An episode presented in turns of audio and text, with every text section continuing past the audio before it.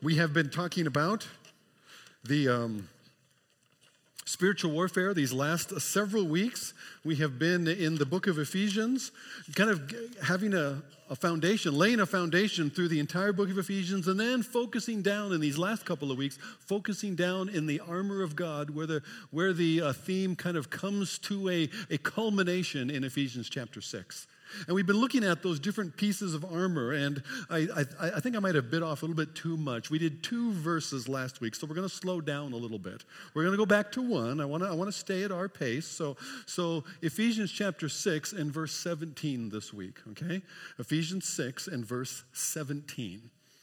And we're going to be talking about two pieces of armor. But before we do, I just wanted to kind of regather us a little bit on this whole idea, this concept of spiritual warfare and the range of what that looks like. Too often, we think about spiritual warfare in the terms of what we know about living the Christian life. And the spiritual enemy is trying to get us, to trip us up in terms of our Christian life merely. And we can easily understand it just in those terms, but it, it looks different than that. There's more to it than that. There's that, and there's other aspects as well that I wanted to just kind of remind us of. We've talked about some of this. One analogy that I've used, or it's not really an analogy, but it's a word, um, a word play that helps me, and that's to think of this in terms of dust, lust, and mistrust. Do you see what I did there? Dust, lust, and mistrust. What do I mean? Dust. The enemy would come at us with dust, the things of this world that, that seem shiny and bright, and this is what's going to satisfy. This is what you really want, and yet it will be but dust. It will not last. The lust, the desires of our own hearts and our own flesh, appetites, things that if I only fulfill this, the things that I desire and crave, if I fulfill that, then I'm going to be happy. That's going to bring me pleasure. That will complete me. And no, it won't. It's a never ending spiral. And mistrust, denying God's, denying God's word. Did God really say that? Is that really true? Do people really believe that still? Can you really order your life? Is you going to order your life around those old ancient things that people just don't really follow anymore? Dust, lust, and mistrust. Spiritual warfare can come at us in terms of temptations, even thoughts you can't control. Your mind is bombarded. Where is all this coming from? It's more than what's coming up from your own, our own inherent sinfulness. It's not merely desires of our own flesh, it's other stuff being bombarded into us. Compulsive addictive behaviors, the resulting guilt. So the enemy leads you into something. You're entrapped there, and then he lays on the guilt to further press you down and to separate you from the God of love and mercy and forgiveness and grace. Spiritual counterfeits, cults, all kinds of spiritist and psychic phenomena, the occult, things that are spiritual and yet not true. Just because something is spiritually real and it happens doesn't mean it is true because the devil is spiritual and real, but he's a father of lies and deception and destruction. So, spiritual counterfeits, troubles in life, they, these might be economics, it might be illness that you're experiencing with somebody close to you, it might be even death in your circle or people near to you? Can death and illness and economic trouble, can that be as a result of spiritual warfare? Sometimes it's just the result of our mortality and the weakness of our flesh. Sometimes it's the result of this broken world and the effects of it. We live in the collateral damage of the fall. And yet, the book of Job also shows us that sometimes intense troubles that press on us are actually coming from a spiritual source that the enemy is at work in some way that even as Job never knew that part of it. We get the first two chapters of the book of Job, but Job didn't have that. He didn't know where this was coming from. And yet his faith is demonstrated before all of heaven then and for us still that we would see what it looks like to wield well a spirit of faith, trusting God through things that we don't understand. But troubles come upon us, and that also can be the enemy's attacks. Dreams or night terrors.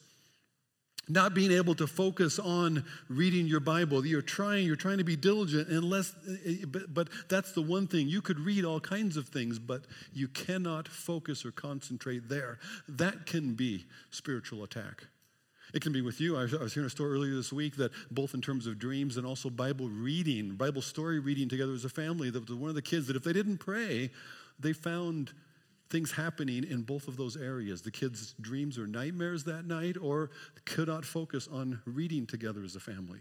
But when they prayed together, even in the midst of when that happened and they prayed, then that dissipated. Or if they prayed beforehand and guarded that time in prayer, those things dissipated. Those things did not hinder them in the same way. Supernatural, paranormal events, things move, disturb, sounds, appearances, sleek activities, blackouts, direct demonization or control that you see in somebody. There's a lot even that is mental illness. Just like sometimes physical illness can be caused by spiritual causes. You see that in the New Testament. You see that in the Old Testament. So, also, mental illness can sometimes be caused by spiritual sources. Just like other physical ailments can be caused, so also mental illnesses sometimes can be caused. I'm not saying that every mental illness, do not mishear me here. We are broken people in a broken world. We are physically broken, and our, our brains also, our mental activity that comes out of our brains, there's physical process there. And yet, the spiritual realm enters in and to say it simply, messes with us in the weakness of our flesh, even our minds. Even some mental illness can have a spiritual cause rather than merely the, the result of chemical imbalance, etc. In all of these areas, one of the things we've been learning, okay, how do we respond? What do we, how, do we, how do we deal with this? How do we confront it? How do we stand? We apply truth. We live in righteousness. We, we prepare ourselves with the preparation of the gospel of peace as shoes on our feet that we can stand firm in God's gospel of what is true for us. Thus, that our security in the gospel ourselves, that firm footing, is the means by which we advance and share that gospel as beautiful feet on the mountains of those who bear good news. Isaiah 52. The shield of faith, as I described with Job earlier and all of these, we think about these specific kinds of demonic attack, but what about simply the course of this world, our culture?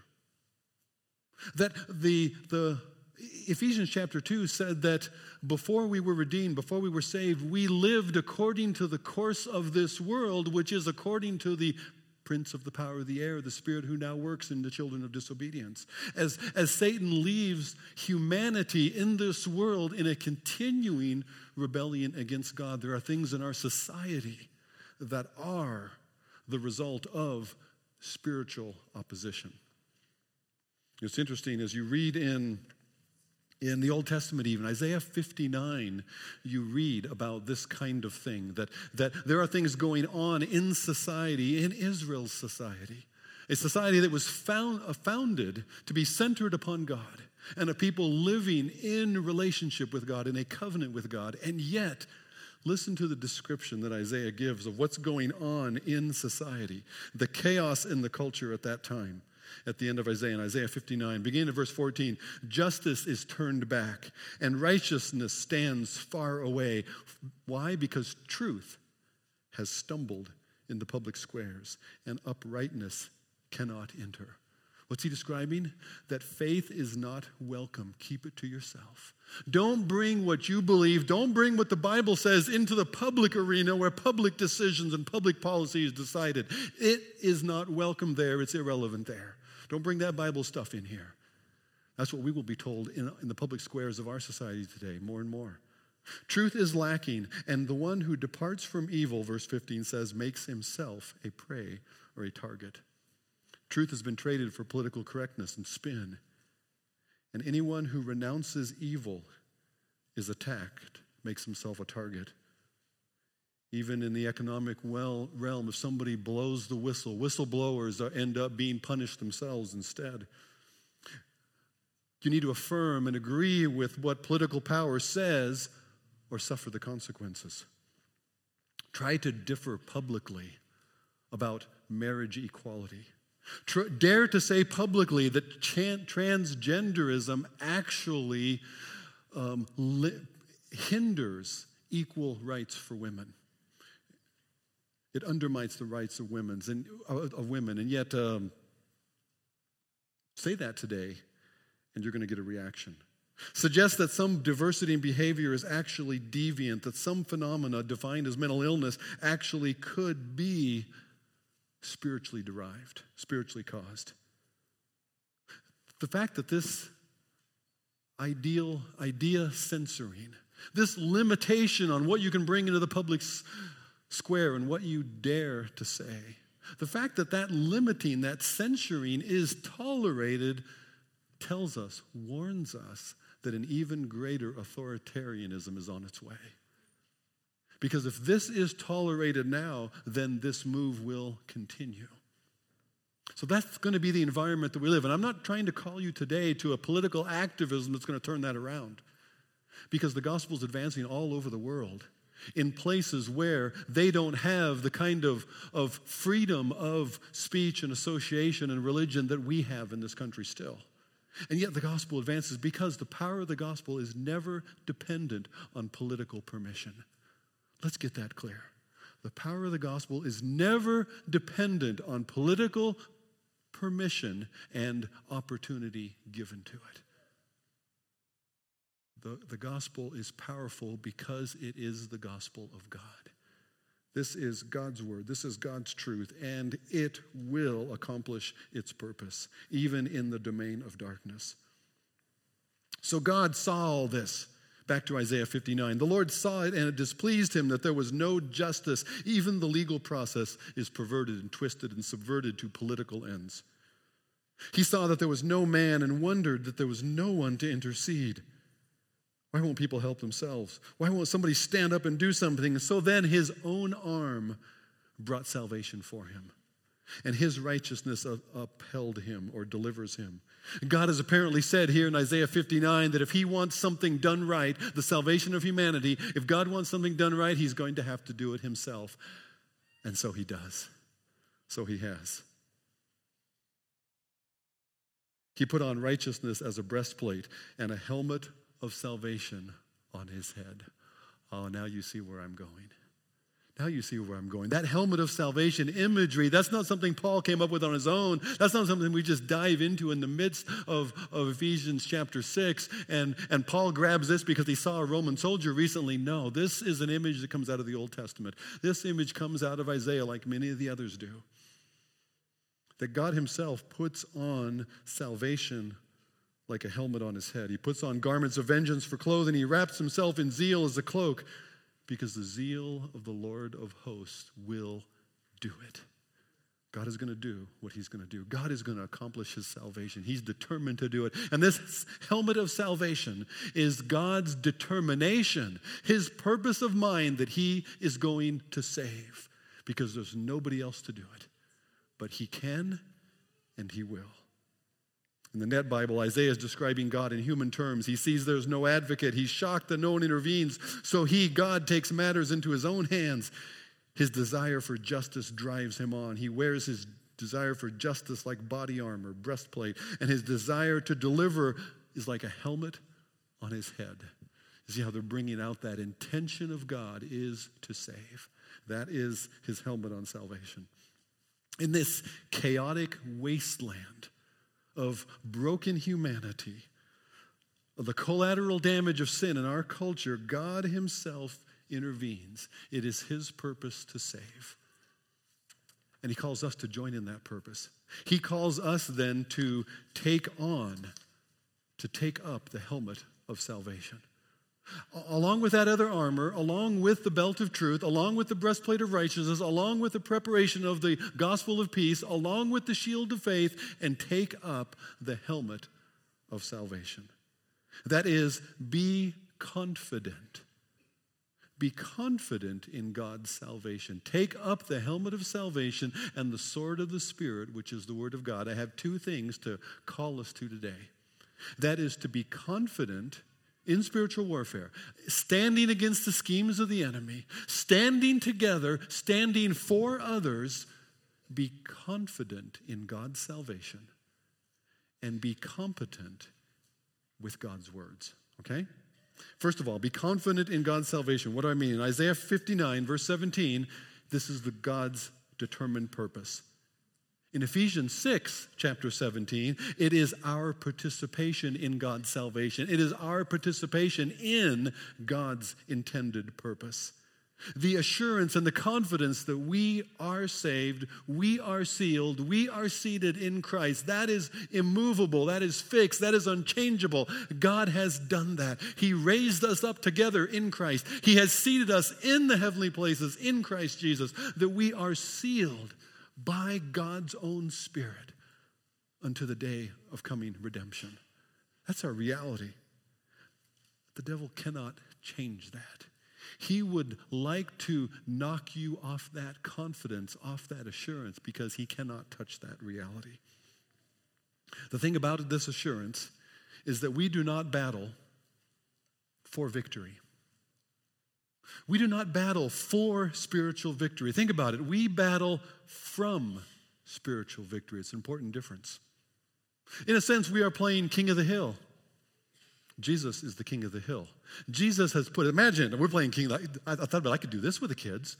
I could have been the king of the hill this morning. The kids could have run up the steps and try to try to knock me off the hill, right? And I'd push them all down, but probably wouldn't have gone real well. I'd have, I thought better of that, and you're glad that I did. But but that old child's game of king of the hill that somebody's already on the hill and the others are trying to knock them down from there. We are already in the place of victory because Jesus himself has put us there. What does Psalm 2 say?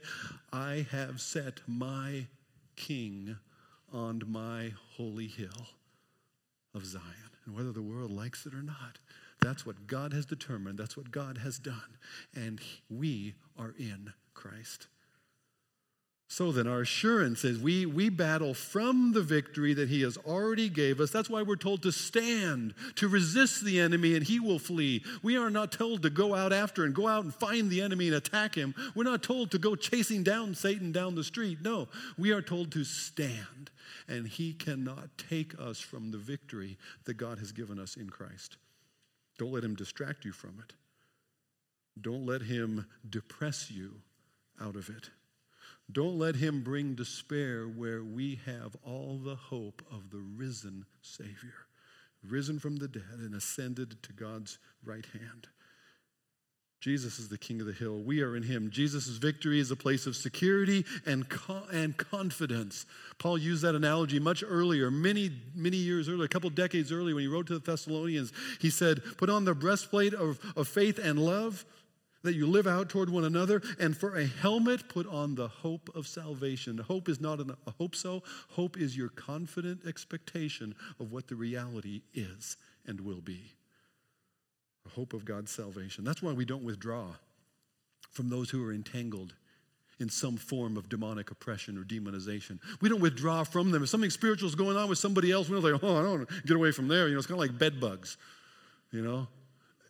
I could help them get rid of the bed bugs, but I might end up taking some home with me, and I don't want that. Demonization is not like that. We can enter in, we can engage without fear, we can stand against the enemy. You know, in the New Testament, there's all kinds of evidence of demonic activity in the New Testament, right?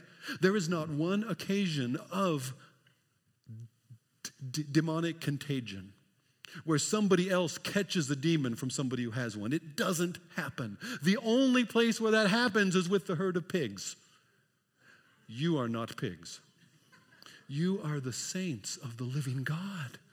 You are his own sheep, if you will, not pigs. All right?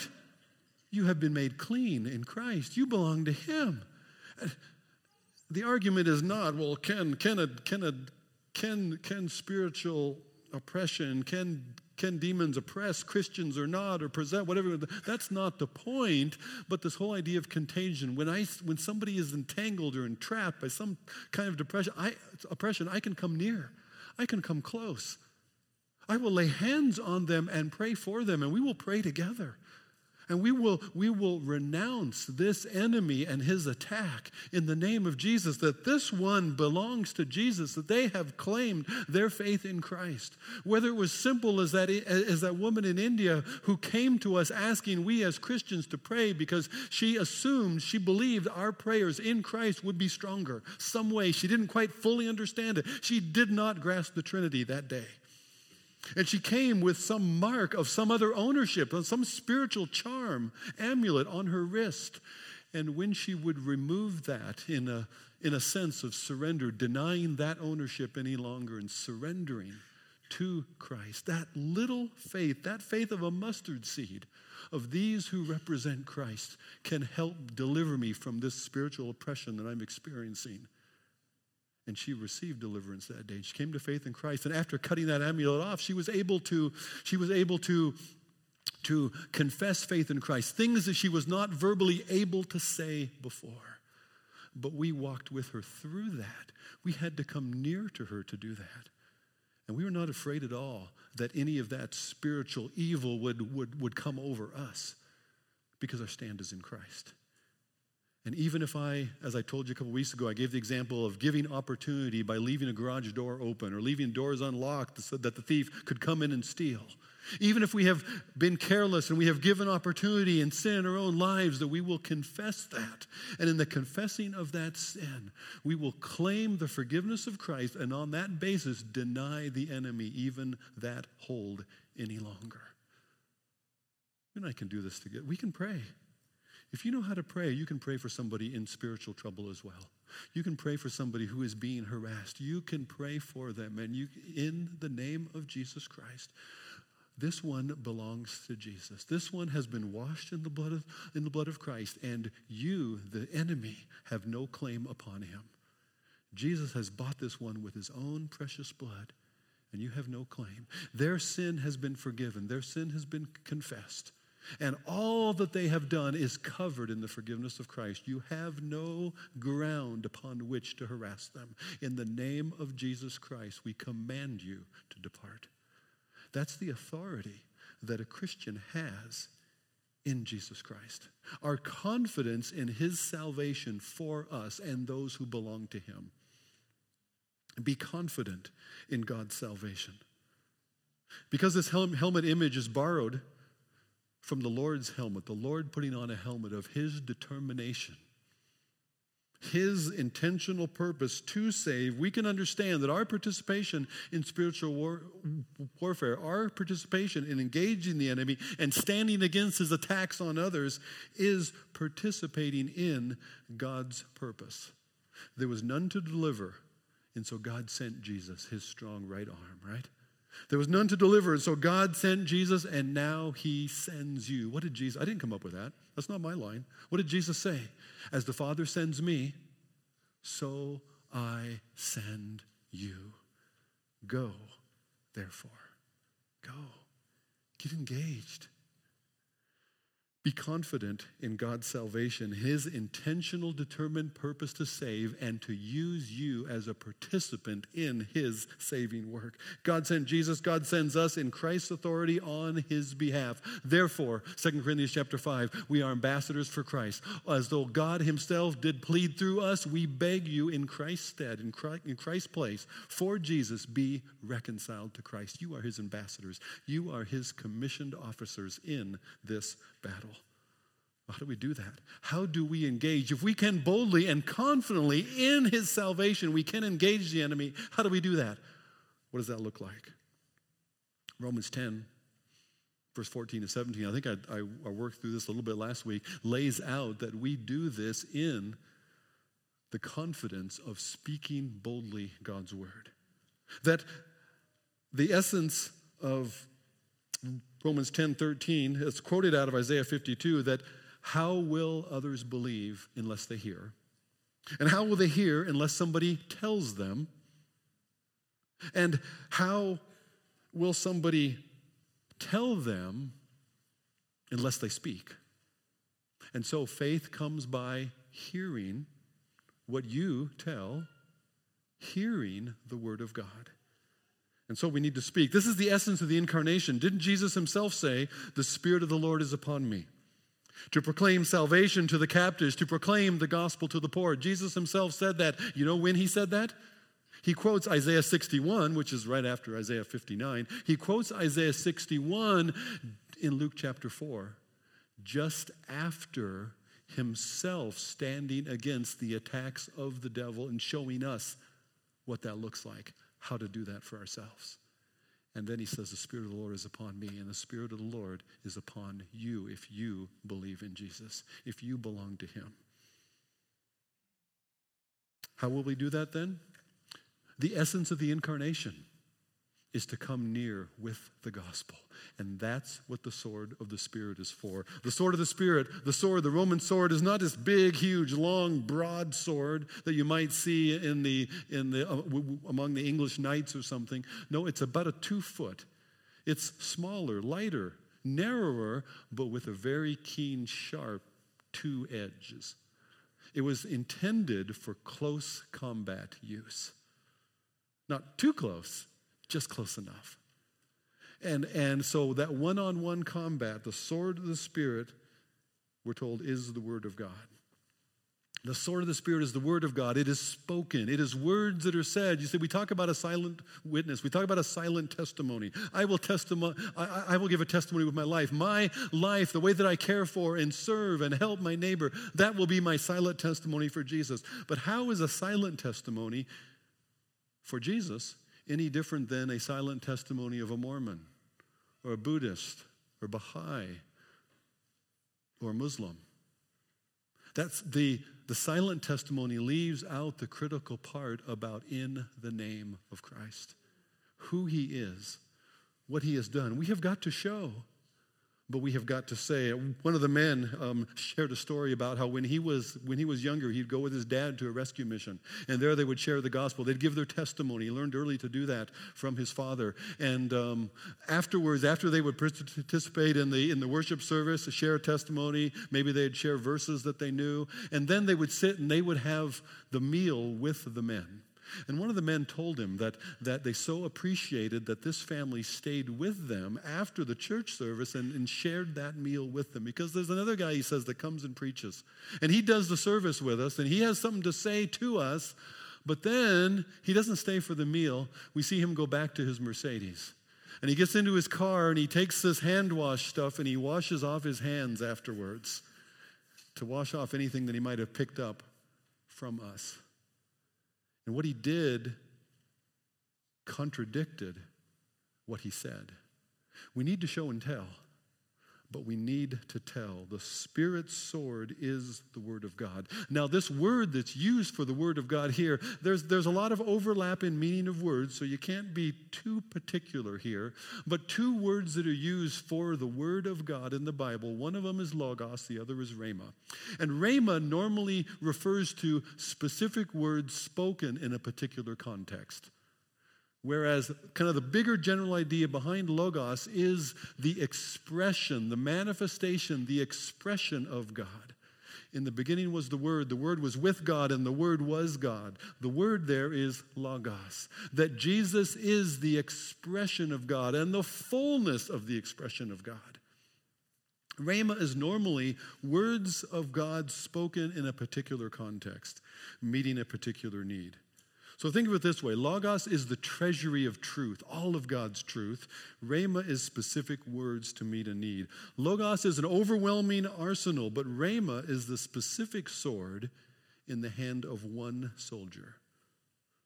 The Logos refers to all that God has revealed, where Rhema is what you will say today or tomorrow to a grieving friend.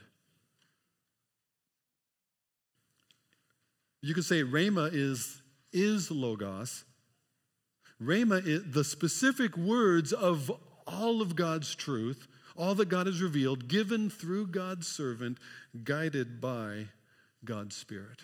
Earlier, we were told to be filled with the Spirit. And the filling of the Spirit is connected all through Luke and Acts every time, nine times it occurs, filled with the Spirit. Every time it occurs, it's connected with speaking the gospel. Every time. And even in Ephesians 5:18, how what does filling with the Spirit look like? It looks like the way that we talk, the things that we say, the things that come out of our mouth. Those are the things that evidence the filling of the Spirit. So, the sword of the Spirit, the Spirit's sword, is the Word of God. It is the Spirit guided words from God spoken into a particular situation for a particular need. Harold Hoehner refers to the spoken word of God as the instrument of the Holy Spirit. Instruments that are making a, a sound, a beautiful sound, in harmony, in melody that fits the moment. Because there's heart and soul behind the instrument as it's played. We hear that in the band. I mean, they, they could just make sounds, right? They could make all kinds of sounds that the instruments could make. But they're played, the instrument is played under guidance in a particular direction to meet a particular need. And it's beautiful and it works and it does what it's supposed to do. That's the Word of God guided by the Spirit through the servant of God. That's what the sword of the Spirit is. It's a Spirit sword in your hands. The sword in your hands, guided by the Spirit of the living God. Particular truth from God that is guided into its right use into the lives of another person because the Spirit is guiding you. That's why I told the kids pray and say that we speak to God for people before we ever speak to people for God. Not only that, that God would prepare them to hear what it is that I urgently want to share with them, but that God would give me the right words in this context to meet the need that's in their heart. Sometimes we're ready to say Jesus is the answer, and we don't even know what question they're asking. Maybe it's a question of guilt, which is good news because that's just the kind of person that Jesus died for. He came to save sinners, not the righteous. Perhaps it's where is purpose? What is what's what's significance? What what is life really all about? What was I really made for? What was I born for? You were created by God to lead his creation to join in his greatest work that God loves you. God made you to be in relationship with Him. God made humanity to be His regents and rulers for Him over all of His creation, to care for that creation. That love of gardening and plants, that care for the environment that is precious to you, that's something that is in you because of the image of God who made you. There's purpose, there's significance in the fact that we were created by a God who, who made us to love us rather than we are, a, are, are the result of biological chance. Acceptance. Once I was far off, but now I've been brought near. You once I used God's word as a magic formula. If I could just somehow get a Bible verse that I'd memorized into the conversation, I didn't really have to listen what they were saying. I would just look for the opportunity when I could slip a Bible verse in and then I'd have them. As long as I got the verse right. You know, sometimes those prepositions can be, can be tricky. I thought it was of, but I quoted it as for. Will it still work? Now, what version did I use? What version am I supposed to use if I really want this magic to happen? Is, it, is the ESV okay? Or maybe I, maybe I should go back to the King James. It's a little more, you know, rhyme and, and ancient sounding, and maybe that's going to work better. Whether they understand it or not is not wholly the point, is it? But I'm going to realize it's, it's God using His word through me. Sometimes the New Testament authors don't even quote the Old Testament exactly. Let the Spirit guide you. Don't, don't, fiddle with God's truth. Don't get me wrong. Don't change it in ways that are going to make it more acceptable and comfortable to a generation in rebellion against God. No, I'm not saying that at all. But be guided by the Spirit of God with His truth. Be competent with God's words. That's why I said God's words, not rather than merely think about it in terms of I know the Bible, so I'm ready to give an answer. Yes, but I want to be confident with the competent with the words that God would have me to say in this particular situation to this one who's near me in need. The word of God is powerful. It is sharper than any two edged sword. It, guided by the Spirit, will accomplish its purpose. It's able to discern even the thoughts and intents of the heart. And I've thought about that two edged sword, and sometimes maybe one of the ways that works is it not only works as I extend it outward, but it will cut backwards too. God's word opens up my heart. And maybe if I myself have been under God's word first, that's a better place in which I can then share that same word of truth with somebody else. Another aspect before we leave it that I want to mention with this word rhema is rhema is often used as the word of confrontation. And don't don't miss in the midst of this, I've been talking a lot about sharing God's word with others, advancing, so to speak. But remember, the, the overarching command here is to stand. The, over, the overarching image is, is as, as Christians in Christ standing firm against the attacks of the enemy against us. And your answer to the enemy, what did Luther say? One little word will fell him. Answer the enemy with God's word. Answer his temptations with God's truth. Answer his, his distractions, his deceptions. Answer his mistrust about God with the reality of what God has said, with the reality of who God actually is. You have all the authority of Christ in, in the, one of the books that's there in the information stand about spiritual warfare by Chip Ingram, he tells a story when he was when he was fairly new in San Jose, and he was out just kind of walking around from his neighborhood into town a little bit at night. So it was a smaller town, not not a real large town. He get into this one area of town. He's going for a walk. It's early evening, but along this strip there were some clubs, and the action would be starting to happen. And apparently, some of it had started early and there was a there was this club and there was a there was a bouncer outside and there was these two really big guys and they they were um, they obviously were trying to cause some trouble. They were kind of bullying their way through. The bouncer did not believe that they should enter the cl- club. Apparently, the police had already been called because there's a squad car coming down the road. And, and so he says, All right, something's going to happen here. I'm not going to get too close. I'm not going to get in this situation, but I'm just going to watch. You know how we like to do that. Something's going to happen. Let's just see what happens. You know, that's why we get stuck in traffic every day because something happens and everybody else has to look, right? So there he is. He's on the, he's on the side of the road and he's going to look. And he sees the squad car approaching. He, and, and these guys are big and they've already had too much to drink. And so he's, he's hoping that there's going to be a big burly dude or two coming out of this patrol car, right? The door swings open and out steps an officer, a young woman, who could not have been more than four foot 11, he says. And she steps up toward this big guy. I mean, the bouncer was looking for real help, and this is who shows up, right? And uh, she begins to talk because what's going on here. She begins to talk with the two guys, and they they begin to press her. They begin to bully. They begin to intimidate. Who are you? What, what do you think you're going to do?